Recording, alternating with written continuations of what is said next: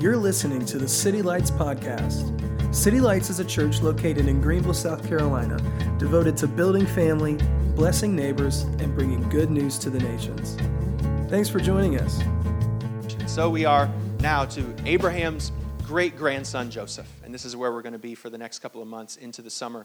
The story of Joseph, the dreamer. If you guys can look at the screen there, uh, the series title for the next couple of months is going to be called Joseph's Technicolored uh, Dream. Uh, and uh, it's not just a spinoff of the 1970s play, I promise. Um, the Technicolor dream is ultimately Jesus' dream. The dreams that Joseph has, he has two of them in the beginning, and he interprets some dreams. Even though uh, they, they are uh, given to him in his arrogance, in his naivete, in his ignorance, uh, they are Jesus' dream. Jesus' dream is fulfilled in Joseph, even though Joseph uh, isn't following Jesus at the beginning of his life. And ultimately, Paul calls it the manifold wisdom of God to draw a multicolored, multi ethnic nation around himself. It is his dream. This is Jesus' dream to draw the nations to himself.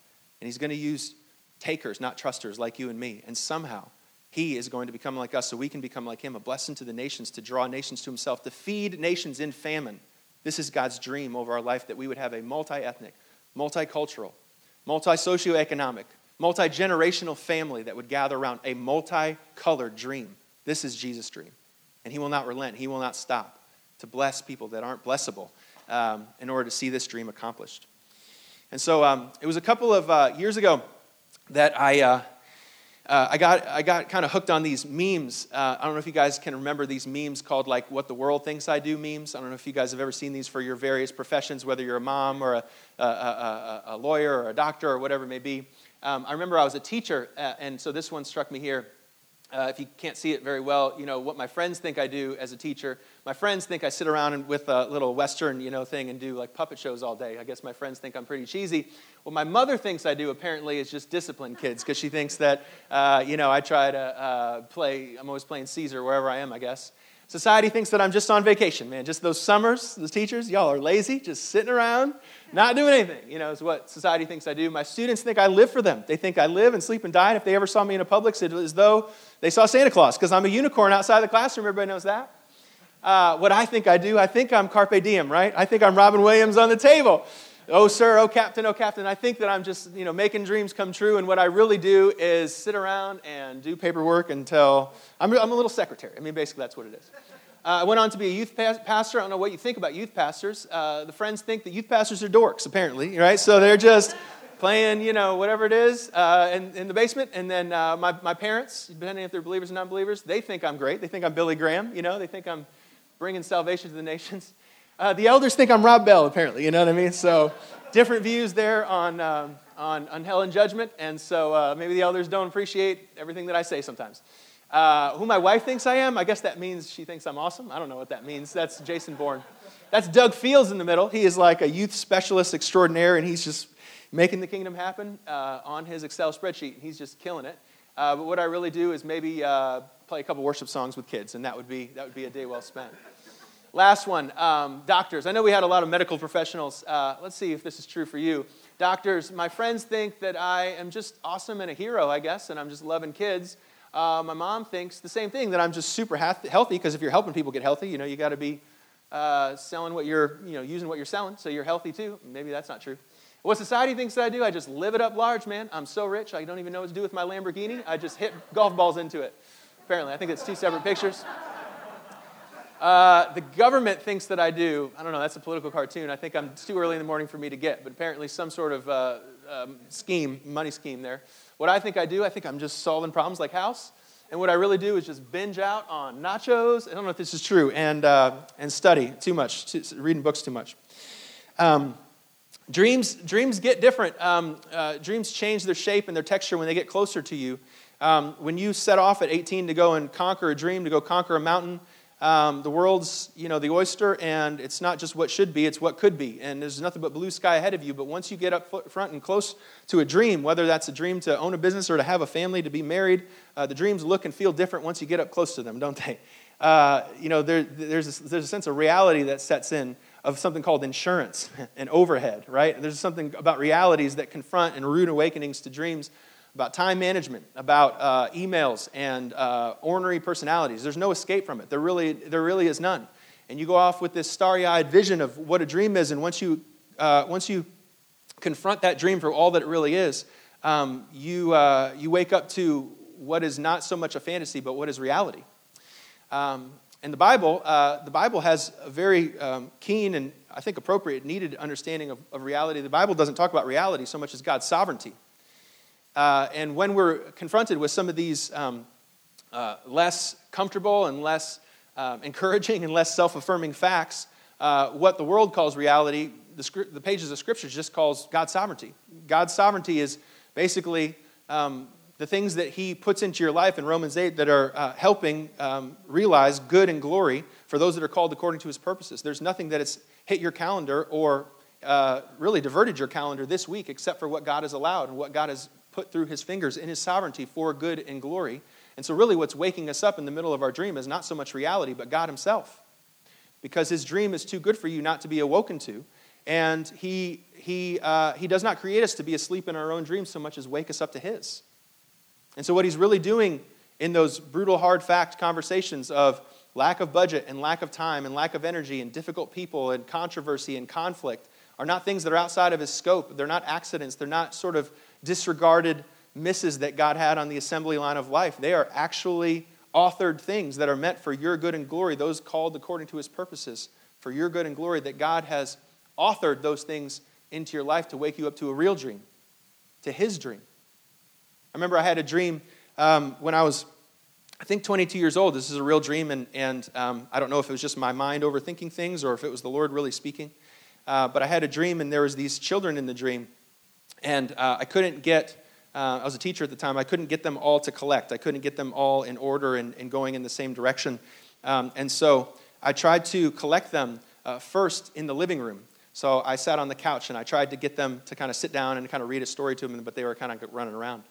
And then, uh, and then I kind of moved out of that. It was like a, one of those like old Sunday school rooms with the partitions, the accordions in between. And so I opened up one accordion and I closed it and I went into the second one. And the second room was a classroom. And I stood up in front of the whiteboard with projector and I tried to talk at them and tried to get them collected. And then the third one, which I'm the least experienced at by this time, I had, I had a lot of experience with family because me and my wife got married and had kids at 21. And then I started teaching when I was about 22 or 23. And by the time I had this dream, I was 27. This third dream, this third spot in the dream was this little stage. It wasn't unlike this. And, um, and it wasn't perfect and it was kind of messy, but all the kids, it was different t- tribes, a technicolored kind of dream with lots of different kids. They all gathered around on the stage.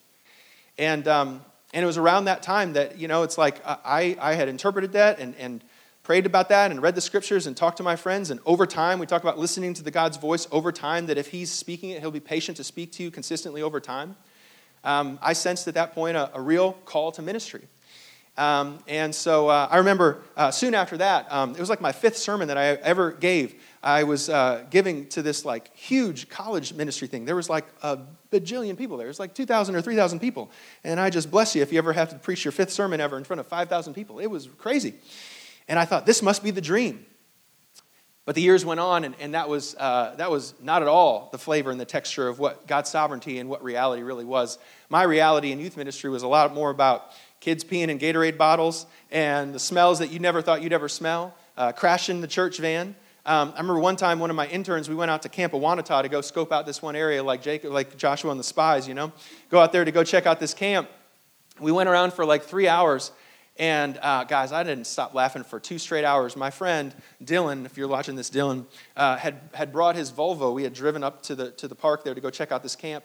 And we walked up and we parked the Volvo. We walked around for a couple hours to look at these cabins. And we came back, and somebody had pulled a full church band straight on top of his Volvo, like a mo- monster truck rally. This poor girl was like 16 years old. She was like, I just thought it was a rock. So I started cranking it back in reverse and I ran it over, you know. It's like my. it can be a rude awakening. Our dreams can meet this reality, but ultimately, there is no reality outside of God's sovereignty. And God's sovereignty is molding us and making us because His dream is too good for us to fall asleep to. It's not reality that's waking us up, it's God's dream that's waking us up because His dream is where reality lives. He will get all the glory he deserves. And when he died, he executed a, a, a, plan from the very beginning of time, really. He executed a, a, redemptive plan, and his promises can never fall void, and his arm is not too short to save. And the minute he got a hold of you, all reality began to abide in this one dream that he would use you to draw nations to himself. You are created to draw nations. You are created to live in an era and a time of spiritual famine where there's not enough wisdom. There is not enough faith in the land, right? There is not enough courage and encouragement. There's not enough patience in the land. And so, because he's good, not because we're good, but because he's good, he's a blesser, he's not a taker. And even though we're takers, he continues to pour out his blessings so that we might have food in the famine. So that so when the hungry and the tired and the sick and the lame and the blind come to you, that you would feed the nation's famine. I'm just going to cut right to the chase. I'm just not even going to pontificate or theologize as we get into the text this morning and for the next couple months. He's ambushing you in this whole passage. He wants to wake you up to his dream. And this is his dream. You ready? He wants you to go foster kids. I'll just be blatant honest. You know, salesmen, you know, they don't tell you the bottom line to the end. I'll just tell you the bottom line. He wants you to go volunteer at a little middle school camp. That's what he wants you to do. This is his dream. You think that your dream is to go off and, you know, live in Neverland and all this other stuff. It's like, well, then that's, that's, that's who's at the center of that dream. That's the, that's the dream that we use to escape the reality and, and, and, and, and live in a world where we dictate the beginning, middle, and end of our story, but God is too good to let us sleep in our own dreams and not wake us up to his. And I'm just telling you the bottom line. He wants you to go to the nations. He wants you to learn a language. He wants you to preach the gospel. He wants you to pour your life away because there's no dream big enough for your destiny other than that dream. Your dream is to feed the nations in famine. Your dream is to draw nations to Jesus. That's your dream. That's Jesus' dream over your life. And so, this is the story of, of Joseph. Um, and, uh, and it starts out here in, in, in, in Genesis 37. Um, it says that Jacob, this is Jacob, the one that wrestled in relentless grace, that series that we talked about last month before Easter. And it says that Jacob lived in the land where his fathers had stayed, in the land of Canaan. And this is the account of Jacob's family line. So this is just a little segue. It's almost like a seminary course of theology, just in one verse. The people of God are, are, are lining up with the promises of God. This is what this means, right? So Jacob is living in this promised land. Abraham was promised a nation, a name, and his people are abiding and living in that place. Not because they, not because they did it or they, they were obedient or faithful, because God continued to not allow, they, they were unsuccessful sinners. They were unsuccessful takers. And he drew him, them back in his sovereignty to himself to go live in this land. This was the promise, and so the promise is being fulfilled. Now, this little boy, Joseph, who has no idea who he is or where he is, he's completely oblivious to all this call, just gets born, and he's the grandson of this guy, Abraham. And maybe he's heard a couple stories, and maybe he knows about God, and maybe he's prayed a little bit, but he doesn't know God the way that Abraham did. He doesn't know God the way that Jacob did, or, or, or, Isaac did, for that matter, right? So, Joseph, it says, is a young man. He's 17 years old. He's tending the flocks with his brothers, his sons, and the sons of Bilhah, and the sons of Zilpah, his father's wives. And uh, and he brought their fathers a bad report about them. So in, in Proverbs, that breaks down for us that that's, that's gossip, a kind of slander, and he's talking trash basically about his brothers. So he's just like us 17 year old punk kid. He has no idea what's going on in the world. The world is his oyster. He's, his world is this small, and he, for all he, you know, his parents tell him he hung, hung, the moon, and he has no idea how much the people outside his family hate him, nor the people inside the family sometimes hate him, and he doesn't even know how much his father loves him or how much God wants to bless him. But this is J- Joseph. Nonetheless, he is an inheritor of this promise. So let's look at, the, at this chart. It kind of helps us break it down.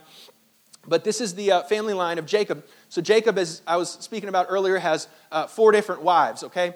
Uh, and so Leah, actually, if you look at the far left, Leah was supposed to be his wife. That was the chosen wife. Now, Laban had tricked him to marry her, but she was the weak one, but the one that God chose. And so that was supposed to be the chosen, uh, the chosen line that, uh, that she was born of, which is why Judah is the tribe that follows the line of lineage that's supposed to bring the serpent killer. So Leah is supposed to one that he, that he got married to, right? But the world, right? The world doesn't choose what God chooses. This is the lesson, the Bible lesson, is that God chooses the things that don't look good on the outside. She had weak eyes, but Rachel had a lovely figure. So man chooses what God doesn't choose and chooses his own path. And that's the dichotomy of the two things. So man chooses Rachel. Rachel's the good looking one, and she can't have any babies. And so on goes the story in, in Genesis in the 20s there, the chapters. So basically, Leah has some babies. Uh, Rachel wants to have babies, so then she gets her servant Bilhah to have some babies. And then uh, Leah gets jealous of the servant babies, so Leah gets a servant Zilpah, and she has babies through Zilpah. And then Rachel finally has babies as a miracle, and God fills her womb in, in his mercy, and that's where Joseph is born, okay? But the whole, whole idea is simply this, is that God is not going after fair, he's going after blessing. And whether it's the family of God and the world, uh, there is an enmity of the world against the family. There's hostility between the world and the family, and it's not because they're socially or politically incorrect. It's just because the world hates Jesus and his blessing for no reason. The world is hostile to the blesser. That's just, it's just the way that we are. We hate Jesus for no reason, right? And so the family of God is hated in, in hostility by the world. And then inside the family, there is hate for an enmity for the chosen line, both for Judah and then uh, for Joseph as well, as, as chosen him for a specific purpose. And so there's hate, uh, and illegitimate hate and hostility that goes from the family that is unchosen towards the family, uh, towards the line that is chosen. But here's the point, and we talked about this at, at nauseum, but just to reference it again, like it's only in the humanity that there's hostility. It's the fact that people that are blessed, whether it's the family or the line, both the family and line that are blessed think they're blessed to be better. You think you're rich because you earned it. You think that you're pretty because you did your makeup the right way. You think that you live in America because you're awesome, right? But you didn't choose any of those, those things. God chose you. And so he's teaching people, like he's showing them why their choosing uh, is nothing and it's completely fickle and um, unfruitful compared to God's choosing. And so the people that are chosen think they're better, and then the people that are not chosen get bitter. But God's not going for fair, He's going for blessed. And blessed means you have people that are chosen and not chosen together. And the blessed people learn to be a blessing. And the, and the people that are not yet to be blessed realize that being weak is the blessing itself. And this is what family is going on. So, anyways, the point is the, the continual family line and hostility within continues on. And Joseph is oblivious to all this. He's a 17 year old kid, and he has no idea how much his parents love him, how much he's favored. He, doesn't, he has no idea what his robe means, right? And uh, he has no idea how much his brothers hate him. So, this is what it says about Joseph. Now, Israel, who is Jacob, he's the father at the top, it says that Israel, not unlike his father's fathers, loved Joseph more than the rest. What is it about humans? We just like shiny toys. We like, you know, uh, beautiful men and women. We like smart and strong and pretty, and we choose the Sauls rather than Davids. This is just the way that it is. We love people because they help us and because they, uh, they, they, they have this kind of, we have this affection for them. We have favoritism. So it says that, that, that Jacob is like us, and that he loves his brother more than his sons. And he creates this hostility because he doesn't trust God, he trusts his own idol. And he likes the fact that Joseph is like him because he was a younger brother and he knows what it's like to be living in the field. And so he likes Joseph because it reminds him of him. So, anyways, he loves Joseph more than the other brothers, and because of this, he had born him in his old, or no, because he had born him in his old age, and he makes him this ornate robe. And this is a weird, weird obscure term, this robe, this technicolor robe. It, it just means um, a kind of favored cloak that he puts on him that identifies him for special status. So he has this ornate robe that he puts on Joseph. In verse 4, when his brothers saw that their father loved him more than them, they hated him, and they could not speak a kind word to him. So when I was 17 years old, I lived in an oyster. Uh, my parents told me I hung the moon, so I thought that I did. My dad bought me a 2400 Taylor 600 series guitar. And I played it every day and learned all the Dave Matthews songs on dial up internet uh, tabs. You know what I mean? Couldn't read music for a lick, but played the heck out of an Ants marching song. And so I played the hardest song. I could play this song, Stone, and I saw it on this Charlie Rose, and it was just, the fingers just never stopped. And I was cruising, and I played it on the, uh, on the uh, talent show. And it was pretty good. I mean, I don't think it was great, but it was like, you know, it was all right. And I got through it and I didn't mess it up. And all my little buddies were down there, like hooting and hollering, going crazy. And my dad was there, and my mom was there, and, that, and they loved it. And, uh, and that was uh, 17 years old, and, and, and I thought everything was going to go great in life. And how many of you guys know that all of that stuff that I had in that room disappeared pretty quickly when I turned 18 and moved off to college, and uh, I was not the center of my world? When we're 17 years old, we don't know how much the people love us how much they love us. We don't know. We think that the world revolves around us because our parents taught us that. And all we know is this kind of fake and innocent space where our parents create this bubble around us where everybody loves us, or at least we think that they do, and nobody really hates us, and we have no idea about the hostility that's waiting for us outside those doors. The deep political and, and, and racial and interpersonal and theological and the tension that's about to, we're about to run into. Right? When we get into 18 and 19 years old, we don't know the drama that not all marriages end up happy together. We don't know, we don't know the, the plot of evil within pornography and within uh, substance addiction. We don't, we don't know about that world yet because we live in this little, this little space. We're, we're oblivious. We're oblivious to the, to, um, you know, I was uh, high school sweethearts with Kyra, you know, like you're, you're oblivious. Like everything's just Dawson Creek and Third Eye Blind and everything's awesome. You know, and you get out to the world and it's like life is none of that. It's a rude awakening out there. And, and, and so Joseph is, is like us. He has no idea how much his father loves him. He has no idea how much his brothers hate him. He has no, no idea how much hostility awaits him in Egypt. He has no idea about Potiphar and Potiphar's wife. He has no idea about the pit or the prison. He lives in this bubble of innocence, but it's also a bubble of ignorance. And it's a protective little uh, space. And so this robe is going to be dipped in blood, right? They're going to put animal blood on it, and he's going to be basically left for dead and sold off to Egypt. And he has no idea what's ahead of him. And so you see all this, this ignorance, right? And somewhat arrogance that goes on with Joseph in verse 5. He goes to his brothers and he adds insult to injury. Like all these, like his, his dad loves him and his brothers hate him and he has no idea what's going on. So he just charges in with this dream and he, he has this dream and he's like, I don't, I don't know why my brothers hate me so much. All I did was tell them this dream. Okay, so let's look, right? So uh, 37, verse 5, Joseph has this dream and we told his brothers, they hated him all the more. It's going to say that several times. It's like as much as as much as um, God would, would touch Joseph's life and as much as he would move forward, you know, in, in his own decisions, his own path, apart from his family or with his family, it says that the world just continues to hate him all the more. This is the idea of, of Joseph. Those that are called by God according to his purposes are blessed, they're highly favored, but they're also hated.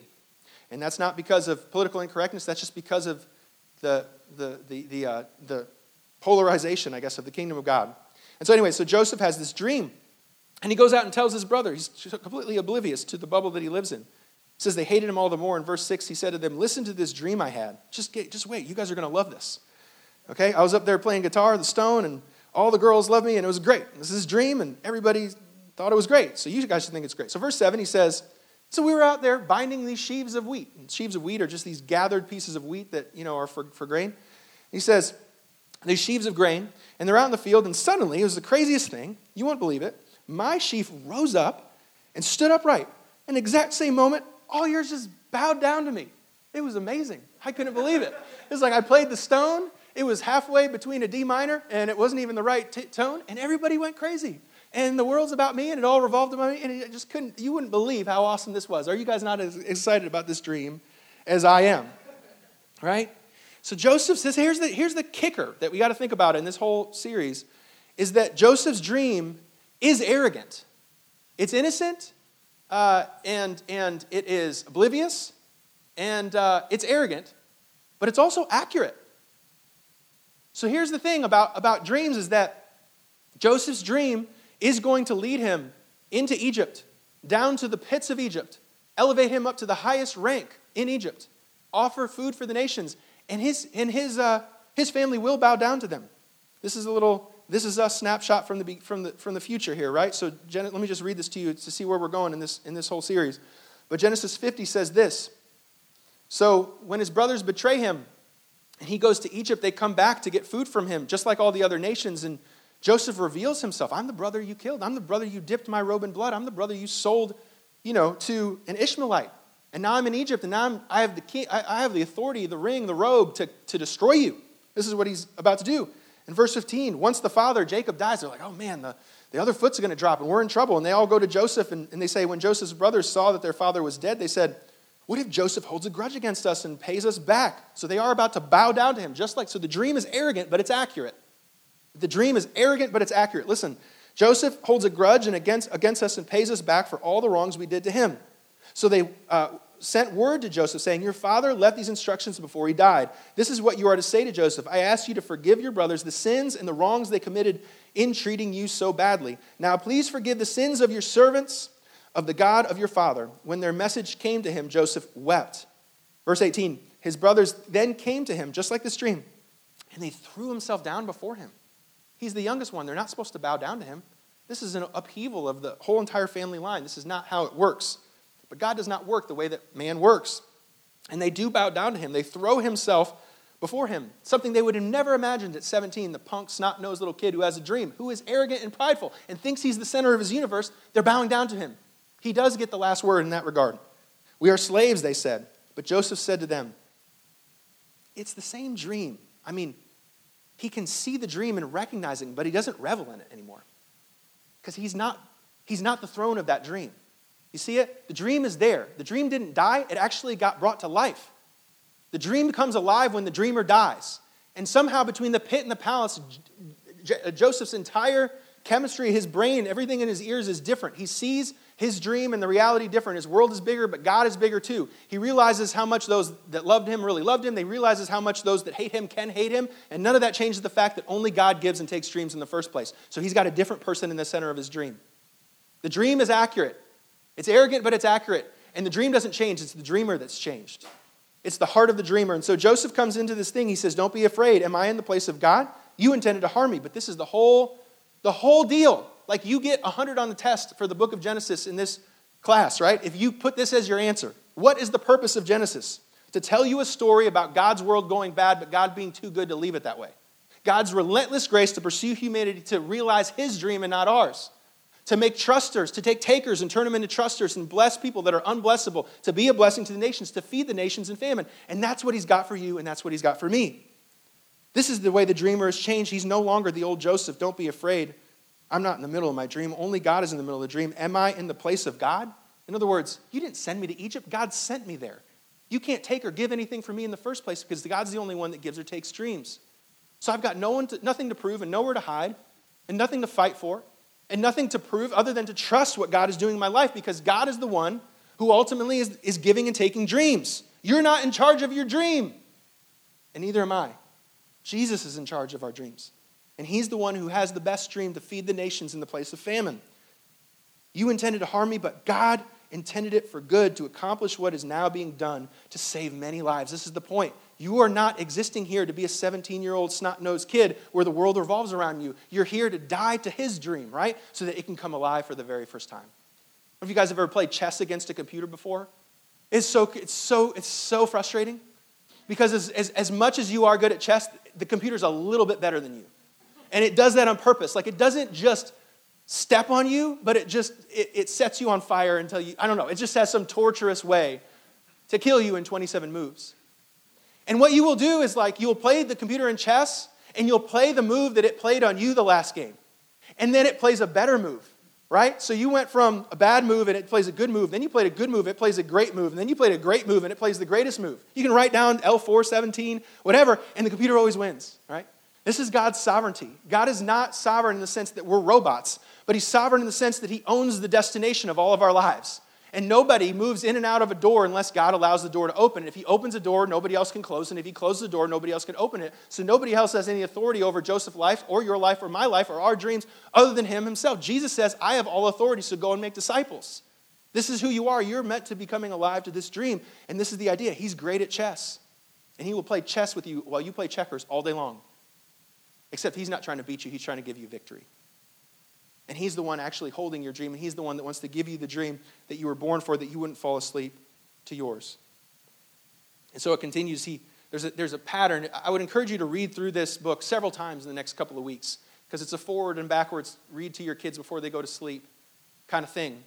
And you're going to see the themes and the patterns continue, but there's this pattern of two, you know, that it's said twice, that God will say it twice, you know, amen and amen. This is the idea that he gives them two dreams, and Pharaoh has two dreams, and there's a baker and a, you know, I say candlestick maker every time, that's not right, you know, a cupbearer, right? In the prison, there's two, there's patterns of two. So he, uh, he has this dream. Let me see where the second one is. So he has another dream, and he tells his brother, Listen, he said, I had another dream, and this time it's not just the sheaves of wheat the sun and the moon and the 11 stars. I mean, people reading the Torah, you're talking about wheat, that's talking about farmers. When you talk about the stars and the, and the moon, you're talking about God. You're talking about the heavenlies bowing down. I mean, what an arrogant dream.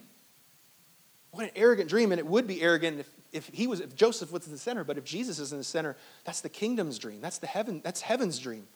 So it's so it's accurate, but it's just a little arrogant. So he has this other dream, and he says, The sun and the moon, and the 11 stars, they all bow down. And when he told his father as well as his brothers, his father rebuked him and said, What is this dream you had? Will your mother and I and your brothers actually come and bow down to the ground before you? His brothers were jealous of him, but his father kept the matter in mind. This is the deal, like they, they say, they hated him all the more. And Joseph's name, you want to know something cool? Joseph's name comes from that root. It's like all the more. It's almost as though, like, something like it's saying, as much as the world hated him, as much as his brothers tried to take his dream or, or um, chastise him or, or, or, sell him off or whatever and, and, throw him unjustly into prisons and pits as much as Potiphar's wife tried to frame him, all the more they hated him. Listen, all the more God blessed him. That's what his name means. All the more. all the more as, as, as you have antagonizers in your life. Your, your antagonizers can't thwart God's dream. As a matter of fact, your antagonizers were only served to see you served into God's dream because nothing can get to you other than pass through the, the hands of God. And as much as you think that people love you and think that they can promote you, and if you can please them enough and give them you know, enough reason to, to launch you into your destiny and so forth, nobody opens doors except for God. And even the people that love you can't love you up into his kingdom. And so you have no idea how much people hate you. You have no idea the plots that are forming against you that Jesus has protected you from and angels that are assigned to you that you have no idea. You were driving down 85 today and you had no idea there were plots against you because you live in a bubble and you think that you create your own dream and write your own story, but you don't. And you also have no idea right now how much people love you. And the people you think love you actually don't. And the ones that are there for you, the ones that actually love Jesus enough to hurt your feelings, you have no idea that even they can't deliver you. His dad is oblivious. He kept the matter in mind, but he has no idea the dreams that are happening around Joseph's life. He has no conception or vision for the kingdom of heaven and the garden of Eden that he's willing to pour out on us. Have no, we have no, the eye has not seen, the mind cannot comprehend the depths and the love of God and the dreams and the purposes he has for his people. This is the idea that everyone's asleep to the dream until he wakes us up. And God's playing chess while we play checkers. And he's the only one that opens doors or closes doors in the first place. That we might be woken up to the dream. He wants you fostering kids. He wants you discipling nations. He doesn't want you in a Bentley. That dream's too small. He wants you seeing Greenville come to the nations. He wants, he wants to see mothers and fathers and children, small little ones like us who have nothing to give and everything to gain in Jesus, be raised up to feed people in the time of famine. We live in a time of famine, in a time of depression and anxiety and concern and political upheaval, that the people of God would have something in their hand to feed nations. That's the end of the dream. They all come to him, and he forgives his family, and he feeds his family, and he feeds Egypt, and he feeds the nations because God is the only one that opens doors. God's the only one on the throne, the only one that can shoulder dreams. The real dream, which is the nations coming to him. So, this is the reminder, right? Ephesians 2, it's already been read this morning, but we were dead in our transgressions and sins. We were asleep in our own selfish little bubble. And we thought because our parents told us we hung the moon and we didn't smell bad, that we, that we were perfect. But our innocence was ignorance and it was arrogance. And us getting confronted and us getting betrayed, that's not outside his, his purview. He will use all things. He will use everything. He will use all things for the good and glory. And he has not allowed one chess move to move past his fingers. And he will not relent in delivering his dream to your life because you and your purpose and your Genesis origin is far too eternal to serve some other mammon God other than him. And he will not relent until we are woken up. So it says, We used to live in the flow of this world, and we followed the ways of the world and the ruler of the kingdoms of the air, and the Spirit who is now at work in those who are disobedient. All of us who were living among them at one time, gratifying the cravings of our flesh and following the desires of our thoughts. I mean, this is the idea. What is a dream if it's without Jesus? A dream without Jesus is loveless. A dream without Jesus is an imagination for something where I'm the one who makes all decisions. Isn't that what it is? When I dream without Jesus, when I dream with other people that aren't around me and I'm just the big shot and I call all things, isn't that just me dreaming a fallacy? Me, you know, having the business or whatever it is that I think, it's like, where's Jesus in that? Where's the nations? Where's the poor? Where's the generations? That's just an escape. That's not, that's not a dream. That's a fallacy. But then the world tells us to not dream, right? The world tells us that material is all that there is. And so to have reality without a dream is hopeless, it's just empty. But Jesus is not saying don't have a dream, and he's also saying don't be hopeless. He's saying dream with Jesus at the center. Because that's basically prophecy. Anything that you think about the future with Jesus at the center can't come to you other than the fact that Jesus gave it to you, if Jesus is at the center of it. And so it's by grace that we've been saved, but woken up for our own American dream. Verse 8 it's by grace that you've been saved from this, through faith, that this is not from yourselves, it is a gift from God, not by works, so that no one can boast. For we are God's handiwork. We are poiemas, unreplaceable fingerprints, snowflakes, unique people of God that have been given work to do that if we don't do it, someone else won't do it for us. You've been given something, a role in this thing, a, a role in the story that's not your story and you're not the center of it. But He's telling a greater story than you could ever imagine. In verse 10, for we are God's handiwork, created in Christ Jesus to do good works, which God prepared for us in advance to do. There are 75 typologies of Joseph to Jesus as I close today.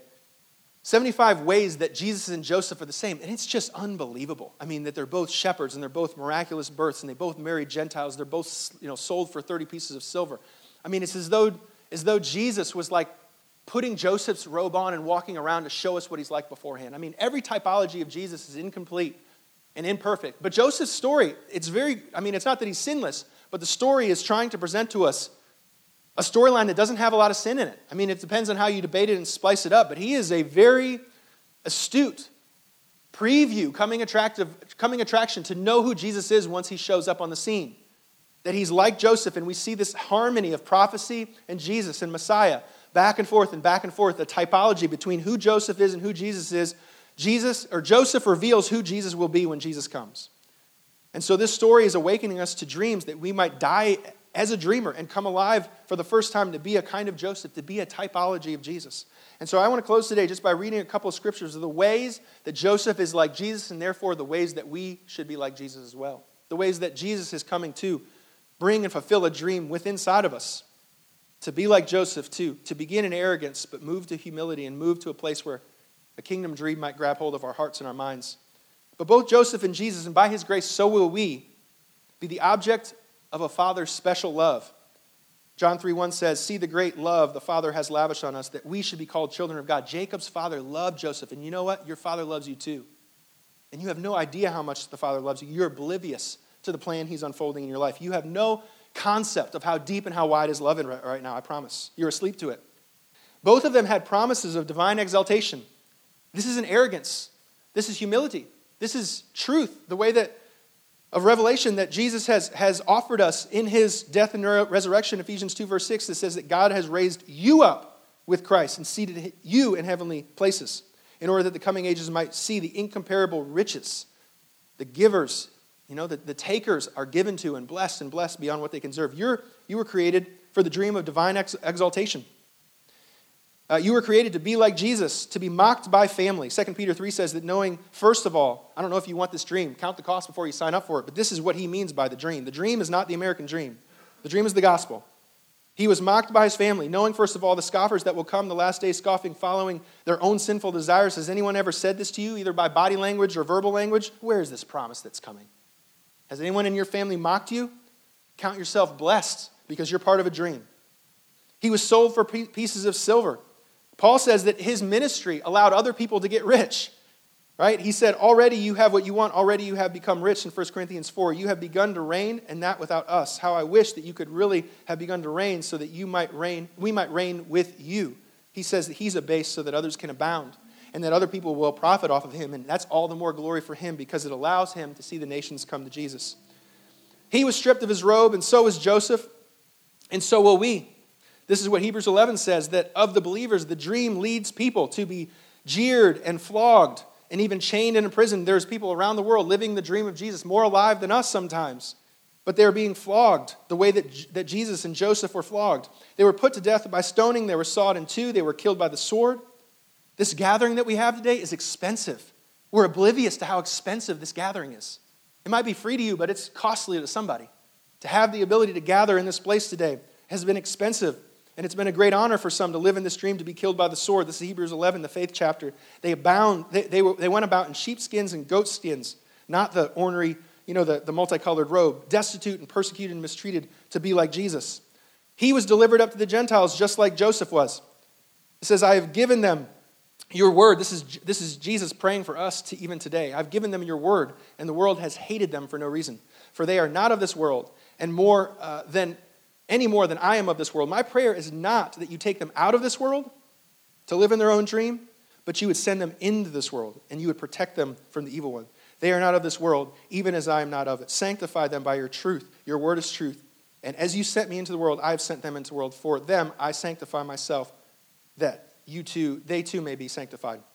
We don't have time, but um, Joseph and Jesus, and so will we, by his grace, be falsely accused. This is a great honor in the dream of heaven uh, Joseph and Jesus, and so will we, be faithful in temptation. He doesn't tempt us beyond what we can bear. Joseph and Jesus and us, by his grace, are thrown into prison. Just like Paul says, I'm in prison in chains for Christ, but to die is gain and to live is Christ. That's the dream. He's waking us up to this dream. He's too good to allow us to sleep in our own. He stood before rulers, and when we stand before rulers, he directs us not to conjure up our own speech, but allow the Holy Spirit to speak to us in that hour because the, the, Holy Spirit will give us words to stand before rulers because we have appointments. You don't know this maybe, but you have appointments with rulers, with authorities, and you're supposed to stand, and the Holy Spirit will give you words. This is God's dream for you. He stood before rulers. His power of the Holy Spirit was acknowledged right, by others. When he interprets the dreams, they said they only could have interpreted these dreams by the Holy Spirit. And so God says to tarry in Jerusalem until the Holy Spirit falls upon you and the Holy Spirit lives in you, that authorities would recognize your heavenly authority because the Holy Spirit lives inside of you. He saves his rebellious brothers from death. Matthew 5 says that we should be blessed to be persecuted. He's exalted and thrown into humiliation. We're jars of clay, and we're humiliated so other people can be uplifted. He embraces God's purpose, even though it brings him intense physical harm, and so on and so forth. He's the instrument of God he uses, he uses at the hands of the Gentiles. He welcomes Gentiles to be a part of his family. He marries a Gentile. Both Joseph marries a Gentile and Jesus marries Gentiles. He gives the hungry people bread. He feeds the nations in times of famine.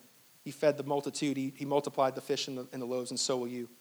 And people must bow their knee before Jesus, and so will we. So I have a couple of intentional questions, and we're going to close in a time of prayer ministry. But as we read through, it's basically Genesis 37 through 50. This is the closing chapter of not just Joseph's story, but the whole entire story that he exalts, even despite the curses, even despite the taking and the selfishness and the, and the untrust. He, he exalts this undeserving family up above the highest nation, and he feeds nations through them. This has been his plan at the beginning, not because they're good or deserve it, but because he's sovereign. And he's too good to let them go. And, and I wonder if you considered in your group, just take a picture of it. We won't go over all of them this morning. But um, in the intentional questions, I maybe thought you would think about letter A, what were your dreams at 17? And then letter C, probably the most important question, what part of your dream have you been dying to? It's a rude awakening when we find out the people that we thought loved us didn't love us as much as we thought. And the betrayal is part of it, that our robe gets dipped in blood. And some, some of our inner ignorance is just arrogance in some cases. It's a startling reality to be woken up, but, but Jesus is a great chess player while we play checkers. And he has not allowed anything to slip through his fingers except for the things that will bring God and good and glory to this world, to feed nations in time of famine. How is he waking you up for his dream? Because you wouldn't want to miss his dream living in yours. And let it be. Let it be disruptive. Let it be a little bit chaotic. Let it be a little bit over, above and outside of our, our scope and scale. But how is he waking you up to his dream? I want you to consider that as you read the process of Jesus making Joseph a ty- typology of Jesus and making you a typology of Jesus as well in his image. Thanks again for joining us. If you have been encouraged or challenged by this message, please give us feedback by leaving a comment on this podcast. For more information on our church, visit us at www.citylights.cc.